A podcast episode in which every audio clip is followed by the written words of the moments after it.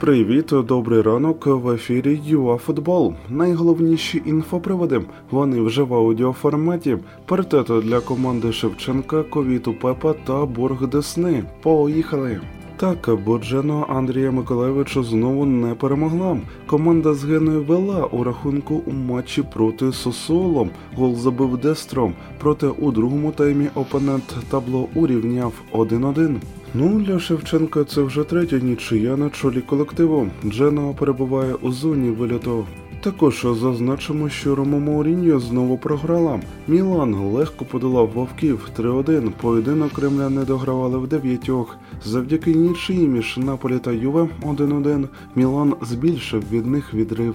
А Пепе Гвардіола не зможе бути на бровці у рамках поєдинку третього раунду Кубка Англії проти Суїндона.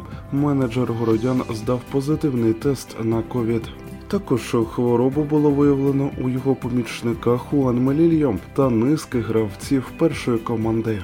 Ну а ФІФА вирішила, що треба робити із боргом Десни перед румуном Костянтином Дімою. Рішенням палати з вирішення суперечок клуб з Чернігова зобов'язаний найближчим часом виплатити йому майже півмільйона доларів, інакше будуть серйозні штрафи.